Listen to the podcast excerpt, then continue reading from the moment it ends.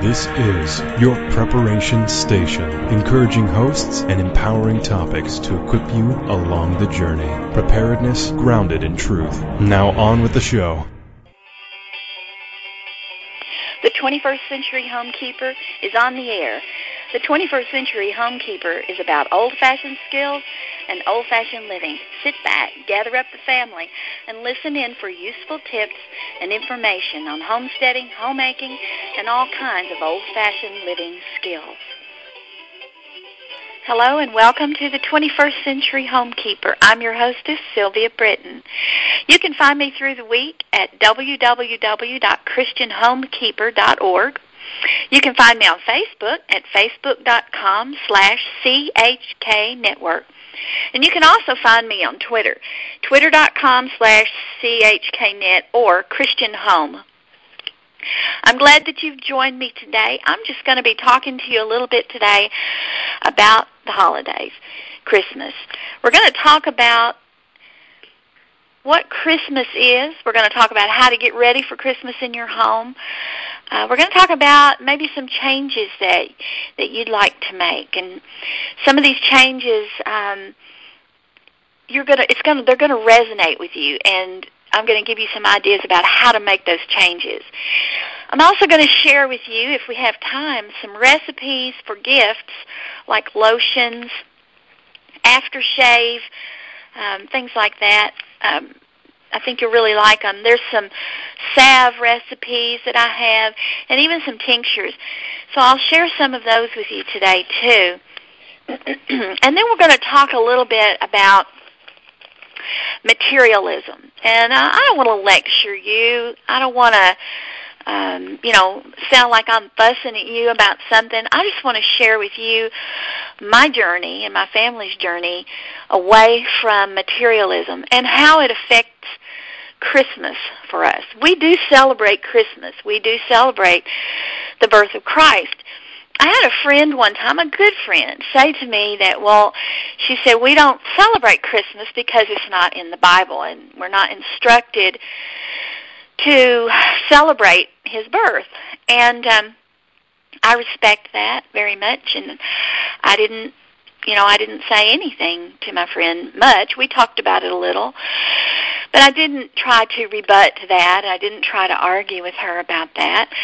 Um, but I really got to thinking about it, and and it resulted in a, a long journey um, of prayer and searching about, you know, am I doing something that, you know, dishonors God? And so for me and my family, and this is, I'm not trying to tell you what to do, folks, but for me and my family, we prayerfully came to the decision that Christmas is a good thing. Um, one of the things that I came up on in my in my searching was um, the the book of Esther, and how uh, if you read the book of Esther, or you may have already read it and you know the story, um, she was a very heroic person and and godly and brave person, and um, so now um, after after Esther did what she did, the Jewish people created a holiday called Purim. And with Purim, they don't celebrate Esther. Uh, they celebrate God's faithfulness. And Purim was not a, a holiday that was ordained by God. And yet Jesus celebrated it. And you can look in the New Testament and find where he's celebrating that holiday. So it's a it's a holiday that was created by man to lift up God and thank Him and to celebrate who God is and what God has done for His people. And so I kind of look at Christmas like that. It's a holiday. It's a it's a day of celebration and joy where we lift up God and we say thank you for what you've done. So the problem then what is what's the problem then with christmas? Well the problem is we've we've strayed so far away um, in the way that we celebrate christmas. And so i want to give you some ideas uh, so that you don't feel like, you know, like I did at, at one point in my life many years ago, I I felt like I was trying to outdo uh, other people in their in giving, and uh, with either expensive or complicated gifts.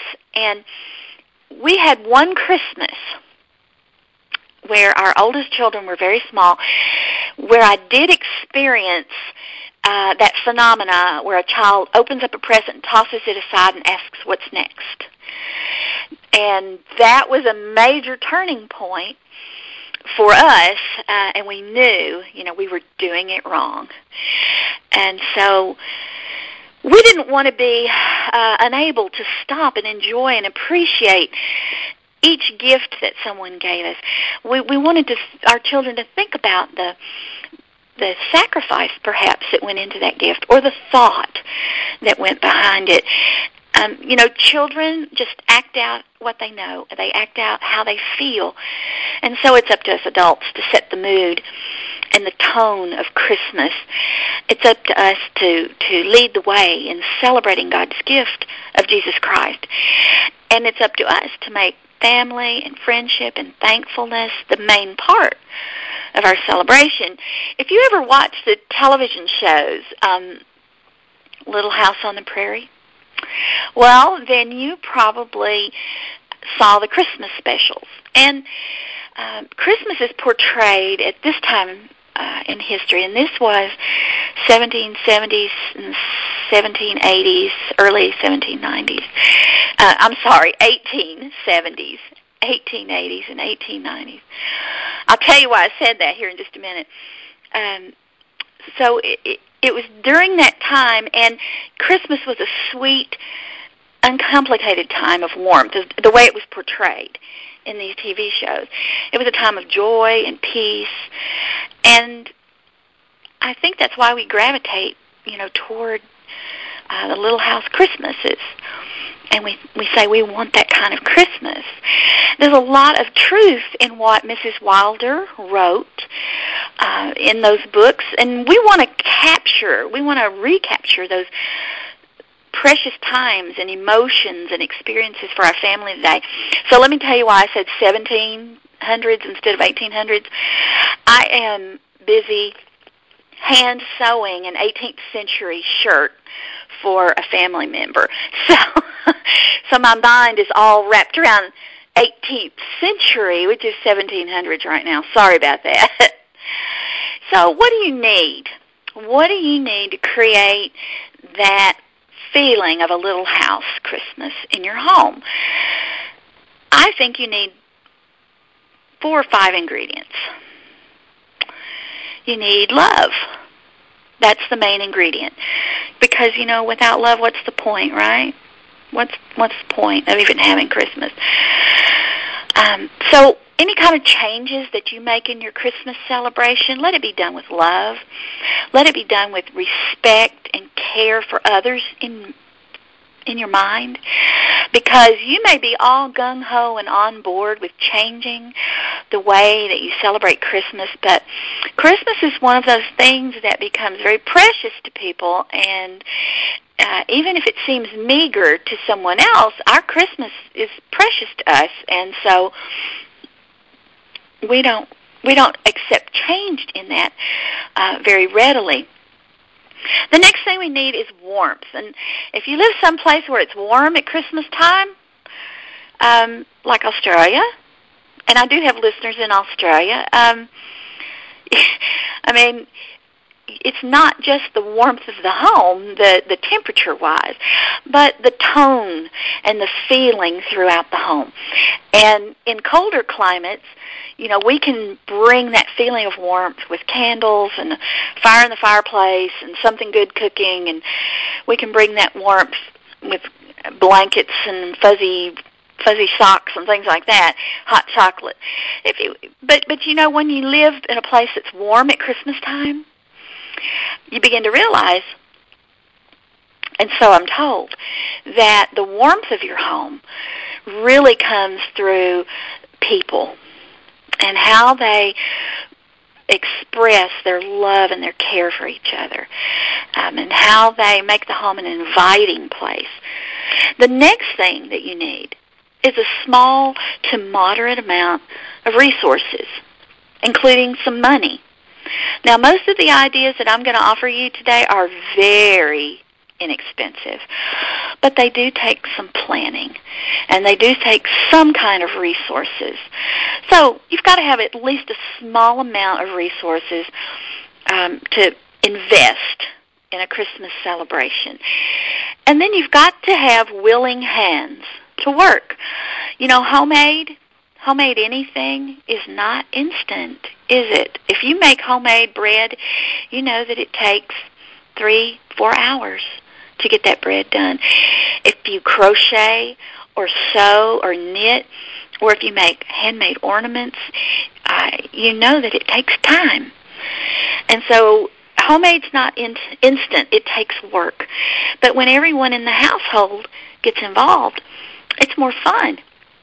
And when everyone gets involved, everyone everyone takes a part. It draws you together as a family. And then finally, you're going to have to have a willingness to leave at least some of your materialism behind. And some of you are saying right now, I'm not materialistic. I mean, we have a very modest Christmas, and we are not materialistic people. Well, that may be true. That may be totally true. But let me just tell you this I didn't think we were materialistic either until I came face to face with it and realized how much materialism had crept into our lives, especially at Christmas. A willing to leave that materialism behind can take time, um, but don't let it deter you from making a few small changes this year. You can you can make your own journey away from materialism, uh, and it will be um, one of the best things you've ever done. Um, there's a whole lot more to creating a a quiet, peaceful, unmaterialistic Christmas than just doing something different, though. Here's some of the main things that it means. It means scaling down your gift giving changing the things that you give and the way that you give. It means instead of giving purchased, expensive, electronic, or elaborate gifts, you're going to be giving from your heart, which means a well thought out, perhaps very simple gift. And this can be a challenge. I, I know that it can be a challenge in a lot of ways. So if this is the kind of thing you want to do for Christmas, be sure to prepare your family for any kind of changes that you're going to make. And if your children don't enthusiastically jump on the bandwagon, and if your spouse doesn't enthusiastically embrace your ideas, um, don't get your feelings hurt because it can really take time for people to warm up and understand uh, this kind of giving. Now let's let's um, take a short break, and uh, when we come back, we'll talk a little bit uh, about simple decorations and things like that for your home this Christmas. Are you looking to have ducks, geese, chickens? Boy, do we have something to share with you. Stop by ranch-coop.com. These folks build some of the most beautiful handcrafted coops for small areas as well as the farm. They are so easy to put together. It took us less than an hour and they're shipped right to your door. Stop by ranch-coop.com. Wonderful people to deal with, beautiful coops that you can use for backyard and homestead fowl. ranch-coop.com. Do you have your free digital subscription to Prepare Magazine yet? If not, then hurry over to preparemag.com and start getting each monthly issue sent directly to your inbox. It's easy. All you have to do is go to preparemag.com, enter your name and email address, and you're subscribed. Consider signing up for the premium membership for past issues and exclusive resources. You can even subscribe to the beautiful print version of Prepare Magazine. Visit preparemag.com and choose the option that's most valuable to you. Prepare Magazine, encouraging, empowering, and enriching your journey. This is your preparation station. Now on with the show. Welcome back to the 21st Century Homekeeper. This is Sylvia Britton. I'm glad you've joined me, and we're talking about scaling back on Christmas, that little house Christmas, peaceful, simple, warm Christmas. Everybody likes to decorate a little bit. A few years ago, um, I got rid of almost all of my sparkly, I don't want to say gaudy, but some of them were. But I liked them, you know, and decorations. They were just, they were kind of, some of them were over the top. Um, but I got rid of them. I I gave a lot of it to charity. I gave my adult children whatever they wanted of it. I took all of the ornaments off the tree and boxed them up by child, except for my my ornaments, you know, ornaments that I had before I had children. But all the ones that they made and all the ones that we bought when they were little, they I boxed them up each in a plastic shoe box and put their name on it. And then when they moved out, they got their box of ornaments that went with them. So I've only got two more boxes left here at home. So then I, you know, pretty much had a bare tree. So I decided, okay, now um, we're we're going to have a, a, a more simple uh, household decoration thing going. And so I got my youngest daughter involved with me, and we decorated with natural items, evergreens, um, magnolia leaves, holly, holly berries. I use nandina berries. They're red, and I have a lot of nandina plants. They're just ornamental landscaping plants, and so I have a lot of those. And um, I clipped those and brought them in. They're beautiful, and you can spray them with hairspray, and it helps make them stay on the little stems longer, and it also gives them a little gloss um, so that they are shiny and because they're natural they are going to start to deteriorate but the hairspray kind of helps them not to deteriorate very quickly. So candles and pine cones and um my husband's mother has hemlock trees in her yard and if you know anything about hemlock the little pine the little cones for a hemlock are tiny tiny. And so i gathered up hundreds and hundreds of them and i put uh, some in a big jar with um, a candle, and then I put some in a jar with a few red, tiny red ornaments, and then I put greenery everywhere and wreaths that we had made. So that more closely expresses who I am. Uh, it pleases me to see my house decorated in that way, and it's very pretty. It's very attractive. We also, um, I made a lot of clove apples and clove oranges. You've probably seen the standard clove oranges. You use a very tiny crochet hook. Don't use a bigger crochet hook or the cloves won't stay in the holes, but you poke holes in a pattern all over your orange or your apple, and then you take whole cloves and poke them in those holes. You use the crochet hook to poke holes all over. And then you can go back and fill them with a clove clove and that's it. Um, some people, you know, they kind of get juicy as you're poking holes, and some people roll them in cinnamon, uh, and the the juice makes the cinnamon stick to the orange or the apple. So you can make a bunch of those. You put them in a bowl. Makes your house smell great. There are a lot of um, uh, potpourri recipes all over the internet. You can find any kind of potpourri recipe you want. One of my favorite ones, though, has rosemary and lemon peel and vanilla, and you would not believe how good that smells. Um, I think if you look it up, it's um, I think it is the Williams Sonoma store's signature scent. Um, but it's and I think it's got a bay leaf in it. It smells wonderful, and it makes your whole house smell good. You can uh, just simmer it in some water on the back of your stove, or you could put it on a a cookie sheet and um, put it in the oven like that. All right, now let me give you a couple of recipes here. These are recipes um, that I have actually made. I have I have made these. They're very very good, and um, I've had a lot of success with them. Well, the first the first one is a calendula lotion, and I'm going to give you just the basic um, just the basic recipe for the lotion. And what I encourage you to do is, if just in case you don't get the whole recipe and you can't write it all down, you can always go back and listen to it again.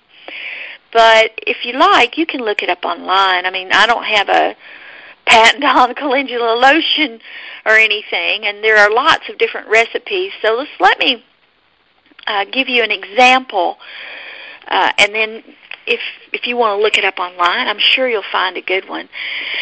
Okay, so calendula is a flower, and you're going to need four ounces of some kind of oil that's infused with calendula flowers. Now, I buy calendula flowers at Mountain Rose Herbs uh, at mountainroseherbs.com, I think it is. I don't get any money for for from them for mentioning them. They're just a good business, Mountain Rose Herbs, and um, I, I order everything that I don't grow myself. I order it from them. I have always been very pleased. So I, I ordered calendula blossoms from them, and I took a um, pint jar, and I put four ounces of very light olive oil in that. You could use almond oil if you like. And then I put calendula blossoms and mashed them down in the oil until I couldn't get any more blossoms in there. And then I let that sit for two weeks. Then I strained it out and squeezed those blossoms, and now I have this oil, and the oil kind of turns yellowish. Then you want um, about two and a half ounces of water, and I use distilled water because it's very pure. It has nothing in it, and you're going to be putting this on your skin. So that's a good thing since you're not ingesting it. Distilled water is fine. I use a half ounce of beeswax, which I grate very finely. I use a half ounce of vegetable glycerin, a half ounce of witch hazel, a quarter teaspoon of grapefruit seed extract. Now you don't have to use that, but it is an antibacterial essential oil. And then I use 15 drops of whatever kind of essential oil you want it to smell like. Um, lavender is a good one. My mother used to love this lotion made with rosemary essential oil. It smells delicious and clean. Uh, and it's a very nice oil. Anytime you're making lotion, be sure you sterilize everything, your jars, and all of your equipment. I I sterilize everything by boiling it in a big pot of water and then I drain it. It's not vital that you do this, but it will ward off bacterial growth and it could extend the life of your lotion. So you're going to pour the uh, water. Um, well, you're going to measure out your oil. I'm sorry, and your beeswax. Um, I do everything by weight. Measure it all out, and I put them in a uh, double boiler.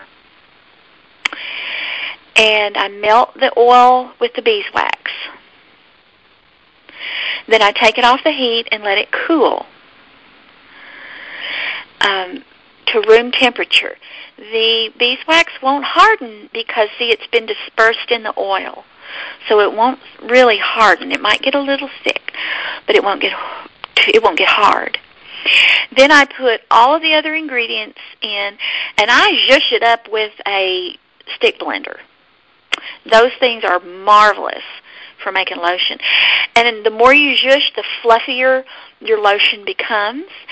And then you want to um, let it cool as you're zhushing it around, and it gets thick, and then you're going to put it into some kind of a jar. And I always sterilize the jars that I put the lotion in as well. And that's it. I mean, it's that easy to make to make that. The next recipe that I want to share with you is um, one that I made with my uh, number two son, Uh, it's it's a aftershave called Bay Rum, and um, let me read the recipe to you. It's really good stuff. Um, I don't. It, there are so many different recipes for bay rum aftershave online. So many different ones. And I'm sure that if you look it up, like me, like I did, I looked it up online. I'm sure you can find something that you like. And the thing is with bay rum, what we've discovered is as long as you're using um, rum and some other kind of alcohol or witch hazel, as long as you're using that, everything else that goes in it is pretty much like just up to you. You know, it's just whatever you want to use. So you can um, you can make a big batch like we did, um, or you can make a a really small batch. Um, all right, let me get up, pull up my recipe.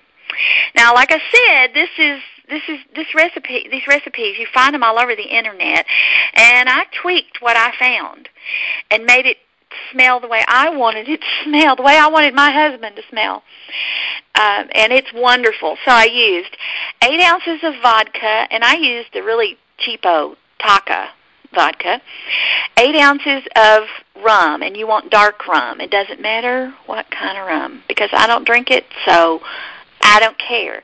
I just got a small bottle of dark rum. And then about 20 drops, 20 to 40 drops of Bay West Indies essential oil. Now that's not like the stuff you cook with. It's different.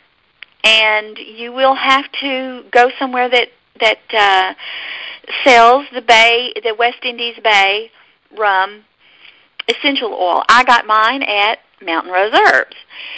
Uh, a quarter teaspoon of allspice. I used a half teaspoon of allspice berries, and I crushed them. I used a, two sticks of cinnamon. I used about a quarter of a teaspoon of dried cloves, which is about what four or five whole cloves, and I popped them in the mortar and pestle with the allspice. I used the zest of two limes, and then I used a quarter teaspoon of whole black peppercorns, which I also crushed in the mortar and pestle. And then I used a half a teaspoon of vanilla extract. I used the home my homemade vanilla extract. I put it all together, shook it up, and let it sit on the counter. It's still sitting there on the counter. It's waiting for me to put it in little bottles. Before I put it in the little bottles, I'll add a teaspoon of glycerin and stir it up after it's strained and then bottle it up. And we made little labels for our bottles and everything. So simple. And you've got time if you want to make it now. You've got time uh, to make it before gift giving time comes around. So I hope you'll try that. We're going to take another little break. And then when we come back, I'm going to talk to you some more about some things you can make uh, for gift giving at Christmas time. National Geographic traveled all the way to Boone, North Carolina to select Turtle Island Preserve, a nonprofit outdoor discovery center and Appalachian Heritage Farm, as one of the 100 most enriching destinations in North America. For over 26 years, families have gained enrichment while discovering nature, and more importantly, themselves. In a world where digital screens and push buttons have replaced actual contact with nature, Turtle Island's beautiful campus and knowledgeable staff reconnect its guests to their natural roots. While camping out, visitors learn vast amounts in our non electric, wood fired community. Hundreds of hands on classes are offered, such as beekeeping, woodworking, primitive skills, and more, covering the gamut of early traditional living a program for fathers and sons, kicks off the summer season, followed by a five day workshop for adults with renowned naturalist and director Eustace Conway. Turtle Island is a great destination for scouts, school field trips, homeschool, and special interest groups. Please visit our website and then visit our paradise, turtleislandpreserve.org, or call 828 265 2267. Here's how you can save $10 on the mill of your choice. Go to millersgrainhouse.com forward slash store and use the promo code RADIO at checkout. That's R A D I O at checkout. Or you can call 828 536 4988 during weekday business hours and get the same savings by phone. Either way, your order is shipped to your door without shipping charges. Remember, you can go to millersgrainhouse.com forward slash store or call 828 536 4988 and use the promo code RADIO. This is your preparation station. Now on with the show. Welcome back to the 21st Century Homekeeper. This is Sylvia Britton. Let's keep talking about things we can make for Christmas. This is a salve, and it's it's like a for rashes. It's it's a man. It's it's just good for almost everything. Dry skin, uh, bees sting. It can help mosquito bites, insect bites of all kinds, or just nondescript rashes, uh, dermatitis, contact dermatitis. and I'm not a doctor or dermatologist or anything else, but this is what this is what we use. You'll need one ounce of beeswax. It's about a tablespoonful, grated, real fine. You'll need four or five ounces of some kind of oil. That's about eight tablespoons. You'll need two teaspoons of vitamin E oil, three drops of tea tree oil, and about five drops of lavender essential oil. Now, lavender essential oil smells really good, but it also it has some antibacterial qualities, and of course, the tea tree oil has antibacterial qualities. The vitamin E oil has healing properties. Now, you want to take your four to five ounces of some kind of oil, like almond oil, olive oil, jojoba, avocado, coconut oil, shea butter, whatever you like. You want to take that and you want to put it in a small pan and melt it. And into that oil, you want to put some healing herb. And you're if you're not familiar with herbs, you're going to think that I'm crazy from what I'm about to tell you. But if you are familiar with herbs, and you're going to say, "Yeah, yeah, that's right." Go out into your yard and look for plantain. And if you don't know what plantain is, get online and learn. And go outside and pull a, about two cups, mashed down tight, of plantain leaves. Bring them in, put them in the oil in your little pan, and let it simmer. Let it simmer about 20 minutes. Take it off the heat. You can crush those plantain leaves with a pestle or a, or a wooden spoon. Strain it so that you don't have any more plantain leaves or bits and pieces left in your oil. And then that oil, to that oil, add your beeswax, your vitamin E oil, your tea tree oil, and your lavender essential oil. Stir it up, pour it into your prepared jars or tins, and this um, this particular recipe will make about four ounces of salve. So if you've got two ounce jars or two ounce tins, it's perfect for that. And this is the best stuff ever. Makes wonderful gifts, and you can make yourself a little label for the top, or even just write on the top with um, a sharpie what it is, and then turn it over after it's cooled and write on the bottom the ingredients so people will know what's in it. That's all I've got for you today. Actually, I could sit here and talk to you half the day, but that's all I'm going to bring to you today. I hope you'll join me again next week because next week we're going to talk more about things that you can make for yourself, um, including hopefully uh, mother's milk tea, homemade mother's milk tea. It's some great stuff, especially if you know a new mom who's trying to nurse. Um, have a great week and come back and see me here on the on the 21st Century Homekeeper. Come and see me online at christianhomekeeper.org or on Facebook if you like. Come and see me. Uh, it's uh, facebook.com slash Christian Homekeeper. I'll see you next time. Goodbye. You've been listening to the 21st Century Homekeeper. Tune in again next week for more old-fashioned living information. And be sure to visit me on the Christian Homekeeper blog at www.christianhomekeeper.org. Tune in again soon. This is your preparation station, speaking hope, not hype, and facts, not fear. Preparedness grounded in truth.